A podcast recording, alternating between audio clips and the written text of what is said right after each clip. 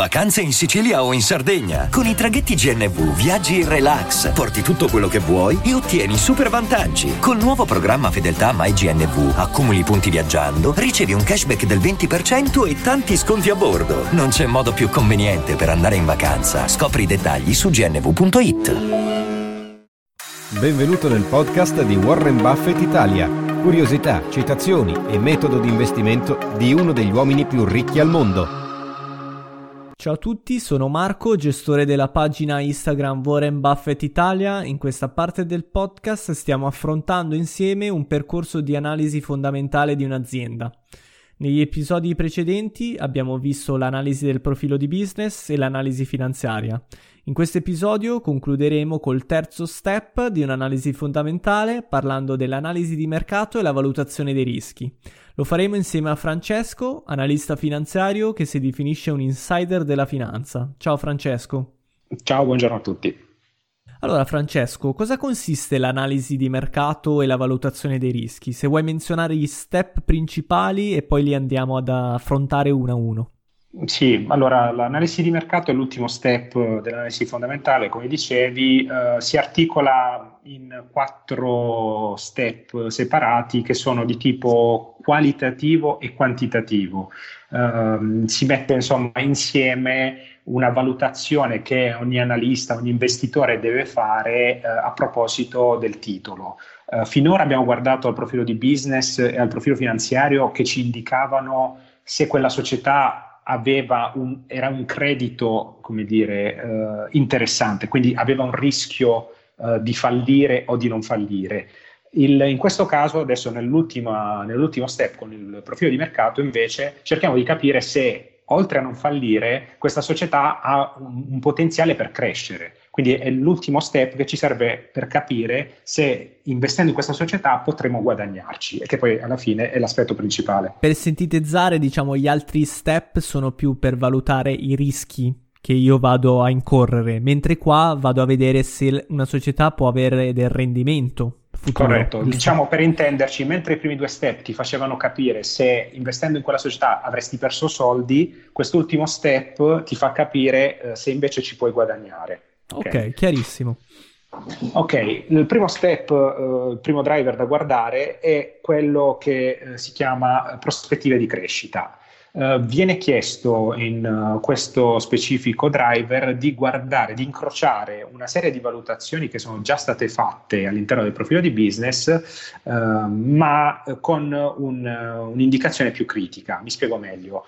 viene chiesto infatti di, all'analista di guardare se è vero che ci potrebbe essere di incrociare meglio la valutazione di crescita del settore con le prospettive di crescita della nostra società. Um, che cosa può differenziare le due cose? Per esempio, se un settore è in crescita ma ha barriere all'entrata molto basse, uh, potrebbe essere verosimile che uh, il settore continui a crescere tanto, ma entrano nuovi concorrenti che saturano la domanda e quindi la nostra azienda non cresce più come ci aspettavamo, ma perché insomma, la, la domanda poi viene uh, riempita da nuovi player che stanno entrando nel mercato. Oppure, ad esempio, il settore cresce perché c'è tanta domanda che vuole quei prodotti, ma la società non ha la capacità di investire a sufficienza per creare nuovi impianti, avere nuovi macchinari e quindi assecondare la domanda crescente. Quindi questa è una valutazione generica che ci serve per capire se verosimilmente la nostra società crescerà in linea o meglio del mercato. Un esempio eh, concreto può essere quello del, del, mercato dei veicoli elettrici, quindi di, di, Tesla.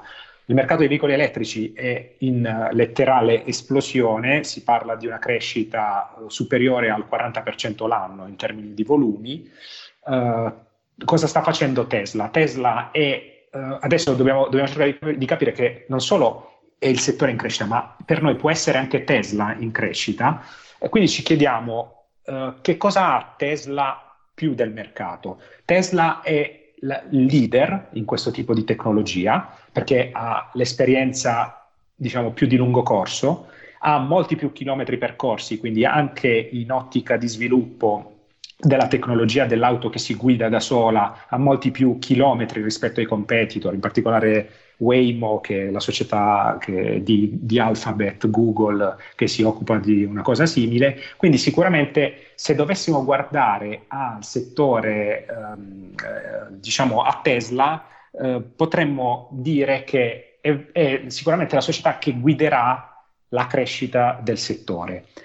Mm, esempio contrario può essere quello delle, del litio. No? Il litio sono praticamente il, la materia prima da cui poi viene sviluppata la batteria eh, alla base del, dei veicoli elettrici. No?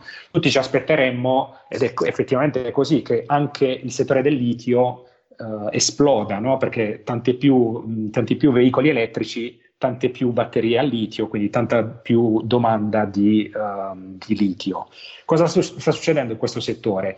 Uh, ci sono così tanti player, perché alla fine basta che una società uh, ottenga la licenza di ehm, sviluppare e di estrarre il litio, Uh, soprattutto le società cilene, perché è lì che si trova la maggior parte del litio nel mondo.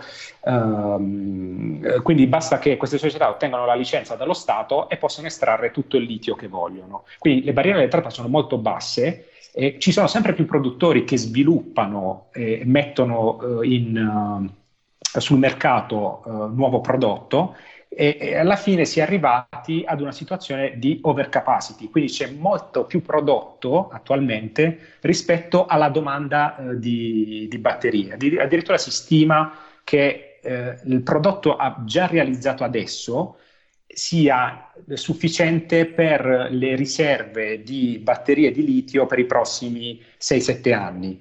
Uh, cosa è successo quindi ai produttori di, di litio? Uh, nonostante un settore in forte crescita, eh, i titoli di queste società sono tutti crollati.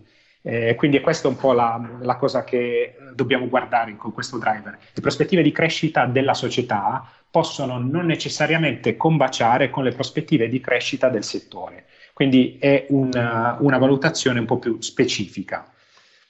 Vado avanti con, con il secondo. Il secondo invece eh, ci chiede di guardare allo storico, cioè il rendimento dell'azione che stiamo analizzando eh, sull'orizzonte di 5, 10 o 20 anni se ci sono i dati a sufficienza. Eh, anche qui eh, diciamo, ci conviene un po' eh, scaglionare eh, in base alle ai rendimenti storici che si sono ottenuti, tipicamente società che garantiscono rendimento medio di crescita dell'azione eh, superiore al 10% e sempre positive ogni anno prendono lo score più alto. Società invece che hanno un rendimento, faccio beh, l'esempio più clamoroso è quello di Amazon, insomma, che negli ultimi 5-6 anni ha restituito rendimenti superiori al 20% e sempre positivi. No? Eh, quindi una sorta di garanzia. Ecco. Uh, poi ci sono società che sono, come dire, intermedie, quindi danno dei rendimenti magari anche buoni, ma sono molto, molto poco costanti, quindi magari dipendenti da un determinato valore della commodity e in questo caso è importante, uh, in questo caso prenderanno una valutazione intermedia e poi ci sono quelle società che non hanno generato rendimenti positivi o comunque rendimenti abbastanza bassi e quindi quelle prendono una valutazione eh, bassa. Eh, peggio ancora se sono addirittura state molto eh, scostanti nel tempo, quindi ancora, la valutazione sarà ancora, ancora più negativa. Terzo driver è quello uh, di, uh, che si chiama peer comparison, quindi praticamente si chiede uh, all'investitore di guardare la sua società a confronto con altre società del settore. Quindi si guarda dal, profilo, dal, punto di vista del profilo di business, dal punto di vista del rischio finanziario, dal punto di vista della, del, del rendimento di mercato, quanto meglio la nostra società ha fatto rispetto al mercato.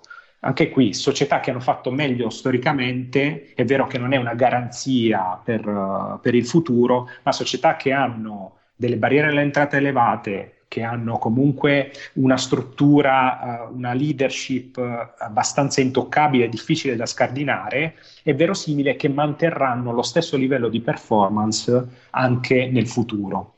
Uh, quindi uh, in questo caso società che fanno meglio dei concorrenti prendono una valutazione uh, migliore. Società che sono tutto sommato in linea rispetto ad altri concorrenti hanno una valutazione intermedia, società che fanno peggio ovviamente sono, sono penalizzate. questo perché il ragionamento che si fa nell'investimento è che quando ci sono momenti di difficoltà Ehm, la gente tende a lasciare quelle società uh, che sono più deboli, che piacciono di meno e vanno sulle società più forti, quelle che sono leader, quelle che su cui puoi stare sicuro che non falliranno e che andranno bene. È quell'effetto che si chiama in gergo flight to quality, quindi praticamente il fatto di spostarsi sulla qualità. Ok, eh, infine, l'ultimo, l'ultimo, driver è quello più qualita- quantitativo ed è quello un po' più, uh, come dire, tecnico, però secondo me forse quello più interessante, che è quello di valutazione della, intrinseca della società.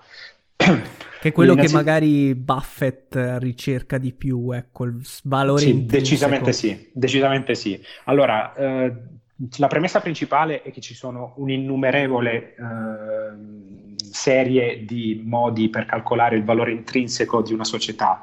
Uh, sono, c'è il metodo del, del, DCF, del discount cash flow, o c'è il metodo dell'EVA, c'è il metodo patrimoniale, ci sono veramente tanti metodi per valutare uh, una società. attualmente quello che gli analisti preferiscono è quello, soprattutto in un periodo di tassi di interesse molto basso, quindi a, durante il quale è difficile scontare i flussi di cassa, quindi il DCF viene messo un po' eh, accan- viene accantonato, il metodo più utilizzato è quello dei multipli di mercato. I multipli di mercato sono degli indici eh, di mercato di una società che vengono comparati eh, sia sullo storico della società sia rispetto ai concorrenti per determinare il prezzo eh, intrinseco di una società. Um, ce ne sono tantissimi, veramente tanti di multipli, di, quindi di indici a cui guardare. Di, mi limito a guardarne quattro che sono i principali, che sono il price earning, quindi il prezzo utili, l'enterprise value su EBITDA, il uh, price free cash flow e il price to book value. Inizio con il price earning, che è quello sicuramente più conosciuto. È più conosciuto, esatto. Esattamente. Allora, eh, in questo caso ovviamente si chiede di guardare al rapporto tra la capitalizzazione di mercato di una società e il, il profitto di, di, questa società. Um, quello che uh, in pochi fanno però, perché di solito molti guardano e dicono ah sì, ha un prezzo utili di 25, io so che il prezzo utili deve essere di 20, quindi questa società è sopravvalutata. No, il, questo è il ragionamento più sbagliato che, che si fa. Innanzitutto uh, si può fare quello che alcuni fanno, ovvero basta googlare um, price earning uh, eh, NYU, uh, che è praticamente l'università di New York, la Stern. Loro ogni, ogni mese, se non sbaglio, pubblicano per ogni settore il prezzo medio su prezzo utili medio riferito al settore. settore. Esatto, quindi se voi volete un'indicazione eh, di quel settore specifico, potete andare lì e Poi, puoi capirete... ripetere poi il sito da Sì, allora il, è, la pagina, è, la pagina, della New York University, si chiama uh, Stern, Stern NYU, quindi NYU. Ba, ba, in realtà ti, vi basta googlare uh, price earning uh, Stern NYU e avrete subito la pagina. Chiarissimo. Ok, in, uh, quindi per esempio per, parlando dell'alimentare, l'alimentare ha un prezzo utili medio del 24, di 24, 24 volte, quindi se voi poi andate a guardare le proiezioni di utile della vostra società di qua a un anno, quindi immaginiamo 2021 la vostra società farà, oggi fa 10, domani farà 20 di utile, vi basterà moltiplicare 20 di utile per questo multiplo medio di 23-24 volte e avrete ottenuto la capitalizzazione attesa l'anno prossimo. Poi divi- dividi questa, questa capitalizzazione media per il numero di azioni della vostra società e avrai ottenuto il prezzo target a un anno di, di questa società. Uh, quello che faccio io, uh, questo diciamo, è quello che viene fatto in generale in, in, analisi. Okay, quello che consiglio... Svelaci il trucco da insider. Esatto, questo, allora. più, eh, questo è un po' più di, sì, di farina del mio sacco. Eh, in realtà eh, parte dall'assunto che ogni società ha caratteristiche diverse, quindi ha poco senso anche all'interno di uno stesso settore guardare eh, l'utile medio comunque l'indice medio. Ha più, più che altro senso guardare il, l'indice storico di, di, questa società. Se si, fa il, si guarda al prezzo eh, utili della vostra società su cui volete investire nello storico, quindi magari gli ultimi 3-4 anni, e magari si mette anche quello atteso, basta andare su, ci sono dei siti che mettono quelli, diciamo, le indicazioni attese, per esempio Market Screener è di, uno di, questi siti che lo fa gratuitamente, poi ce ne sono altri che sono, che sono a pagamento. Basta fare, per esempio, il caso di Nestlé, vi posso riportare un caso più specifico, quello di Nestlé. Nestlé ha un price earning degli ultimi tre anni eh, medio di 27 volte, ok? Uh, se guardiamo a, all'utile atteso nel 2021 di Nestlé, è pari a circa 12 miliardi, 12,1 miliardi. Basta moltiplicare questo 27 di multiplo per 12,1 miliardi, voi otterrete la capitalizzazione attesa tra un anno, ok? Dividendo questa capitalizzazione per il numero di azioni che attualmente è in circolo Nestlé, questo lo potete trovare su, su, o sul, sul, sito della borsa oppure su, sul bilancio di Nestlé. Per essere specifici, per Nestlé sono 2,9, anzi 2000, no, 2 miliardi, 2,9 miliardi di azioni, quindi dividendo il, la market cap attesa un anno per il numero di azioni, otterrete un valore che per Nestlé è di 110 franchi svizzeri. Adesso quota circa 105, quindi stiamo parlando largo circa di un rendimento a un anno del 5% più dividendo.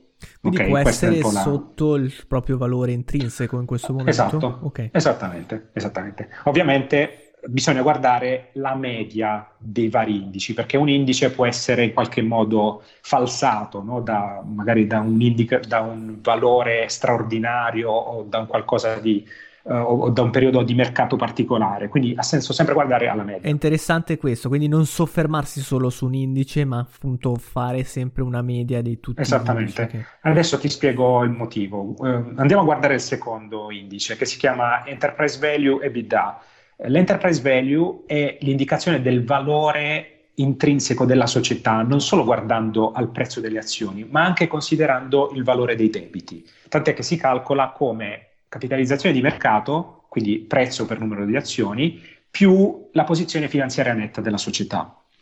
Questo, questo valore qui deve essere messo a rapporto con eh, l'EBITDA della società.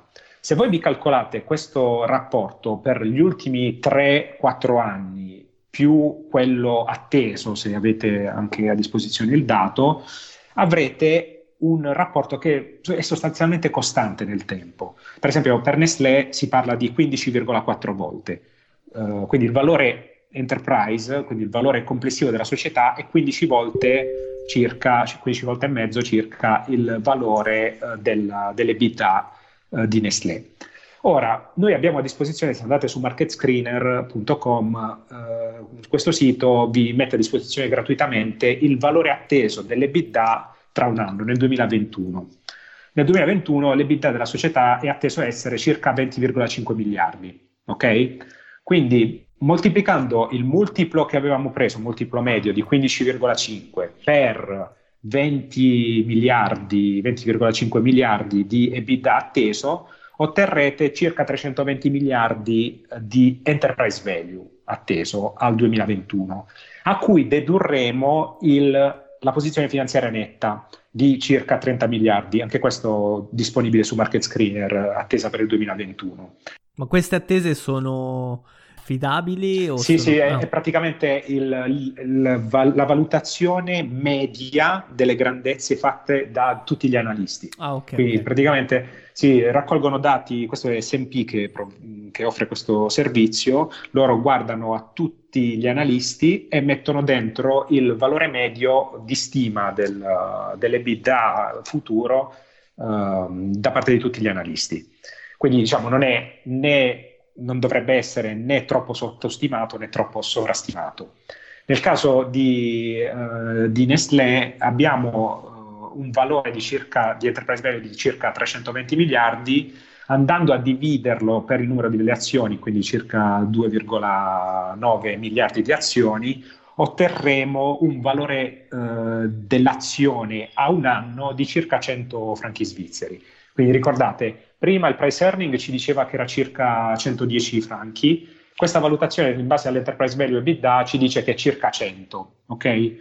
Quindi eh, adesso Nestlé quota 105, quindi ci sta dicendo occhio che è anche sovrastimata. Quindi o, sa, o, o sa, sale o scende. Esatto. Non... Ci serve per andare, per arrivare alla valutazione finale, proseguiamo e guardiamo anche le, gli altri due indici. Il terzo indice da guardare, che è molto simile al price earning, quindi al prezzo utili, è quello che si chiama price free cash flow viene messo a confronto su questo indice il, la, la, capitalizzazione di mercato della vostra società rispetto al flusso di cassa normalizzato uh, che la società uh, genera. Non è sempre facile trovare indicazioni del uh, free cash flow normali- normalizzato, su Market Screener di solito si riesce a trovarlo, eh, se avete una cultura minima di lettura di bilanci potreste anche calcolar- calcolarvelo da voi. Ma rendiamo le cose semplici, in sì, che parte sì. è del... Allora, basta del guardare il, il, flusso di cassa, basta guardarlo nel rendiconto finanziario, okay. basta semplicemente dedurre al, come dicevamo la scorsa volta, al flusso di cassa operativo le, le CAPEX, quindi gli investimenti in ta- ehm, diciamo, attivo fisso materiale e immateriale e lì avreste, avrete ottenuto il vostro flusso di cassa eh, netto. Mm, nel caso di Nestlé si parla di un prezzo free cash flow di 25 volte. Comunque, scusami se ti interrompo, su Prego. Market Screener c'è, quindi non... Ecco, infatti. infatti eh, c'è infatti, anche le ecco. stime future. Esatto, esattamente, esattamente. Quindi diciamo è uno dei pochi siti gratuiti che mette a disposizione. Ovviamente mi sa che bisogna comunque registrarsi con, con, la mail, adesso non ricordo, però è comunque uno dei pochi siti gratuiti che mette a disposizione questo tipo di informazioni. Poi la maggior parte purtroppo sono a pagamento. Io tipicamente guardo Google o SP Global Intelligence, però no, purtroppo a pagamento e anche non, non troppo economico.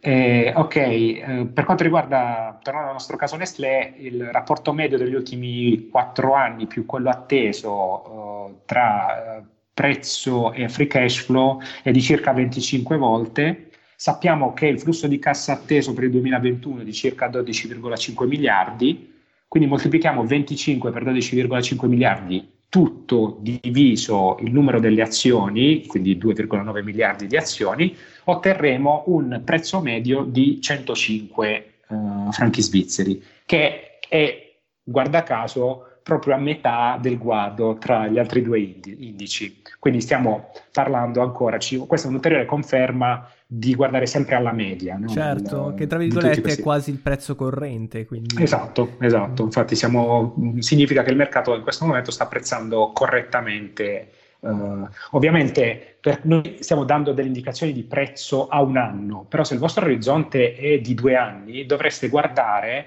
il prezzo, uh, quindi il, l'utile a due anni o il free cash flow a due anni o l'EBITDA a due anni. No? Ovviamente se le società prevedono di crescere e di aumentare l'EBITDA o gli utili, il, vostro, il vostro prezzo target sarà maggiore di 105, verosimilmente per Nestlé potrebbe essere 115, non lo so, qualcosa del genere. Quindi ovviamente tanto più grande il vostro orizzonte temporale, eh, tanto maggiore, se questa società sta crescendo, potrebbe essere il guadagno eh, nel lungo periodo. Ed è questo poi il ragionamento che fa anche Warren Buffett, no? avendo un orizzonte di così lungo periodo, lui si focalizza su società che possono crescere nel lungo periodo. Uh, il, diciamo, il, fatto di investire nel, nelle aerolinee è evidentemente emblematico del fatto che il traffico eh, passeggeri delle aerolinee è in crescita media del 3-5% all'anno. Quindi magari avrai dei ribassi quest'anno, avrai dei ribassi l'anno prossimo, è un periodo un po' negativo, d'accordo, ma nel lungo periodo stiamo parlando di una crescita abbastanza sostenuta del, del traffico aereo e quindi per chi ha un orizzonte così lungo non, ha, non, ha grossa, non ci sono grossi problemi a capire che il prezzo salirà. Ok, ultimo, ultimo ratio finanziario è quello che si chiama price to book value, che è il rapporto tra la capitalizzazione di mercato della società, quindi sostanzialmente il, rapport, il, la, il prodotto di uh, prezzo dell'azione per numero di azioni, in rapporto con quello che è il patrimonio netto della società, quindi l'equity. Um, anche qui conviene guardare il, lo storico, quindi nel caso di Nestlé prendiamo gli ultimi quattro anni più uh, quello, se ce l'abbiamo, quello prospettico, che in questo caso è di circa cinque volte. Quindi sostanzialmente la capitalizzazione di mercato di Nestlé ci dice che la società vale cinque volte rispetto al suo valore di libro. Uh, se manteniamo questo rapporto e stimiamo il valore del patrimonio netto l'anno prossimo, come si fa a stimare il valore del patrimonio netto, netto l'anno prossimo? Si somma al patrimonio netto di quest'anno l'utile che la vostra società è attesa a generare nel 2021 e si deducono i dividendi che la vostra società eh, andrà a distribu- distribuire. Tutti questi dati sono tutti disponibili su, su Market Screener, quindi è facile, abbastanza facile stimarlo. Eh, nello specifico per Nestlé eh, il patrimonio netto previsto per il 2021 è di circa 71 miliardi di franchi svizzeri, moltiplicando 71 miliardi per 5 volte e dividendo tutto per il numero di azioni, quindi 2,9 miliardi, otteniamo un valore della società, eh, dell'azione della società di circa 115 eh, franchi svizzeri. Ok?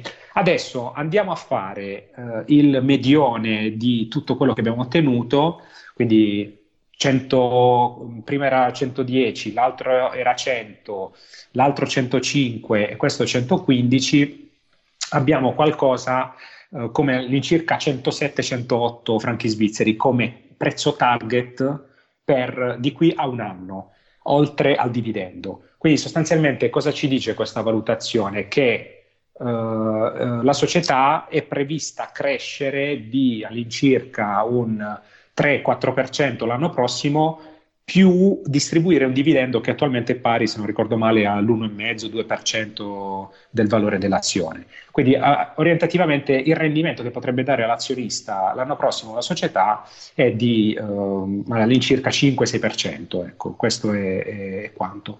Uh, quello che si fa di solito è uh, anche qui cercare di dare delle valutazioni. Quindi se il rendimento atteso della società che stiamo guardando è superiore al 10%, viene dato uno score molto elevato. Se diciamo, parliamo di un valore positivo masso inferiore al 10%, viene dato un rating, una valutazione intermedia. Se addirittura invece il, il prezzo target è negativo, cioè inferiore rispetto a quello attuale, allora viene dato una valutazione negativa. E quindi con, con questo si conclude il, la valutazione del, del prezzo eh, del, del mercato, insomma, del rischio di mercato di una società. Ottimo, allora siamo in chiusura, grazie mille per averci seguito, vi ricordiamo appunto che nel prossimo episodio andremo ad analizzare un'azienda nello specifico per portarvela come esempio. Grazie mille ancora Francesco. Grazie a voi, un piacere. Consiglio a tutti di seguirti sulla tua pagina Instagram Renegade Insider Finanza e ciao a tutti. Ciao. E adesso un bel caffè finito.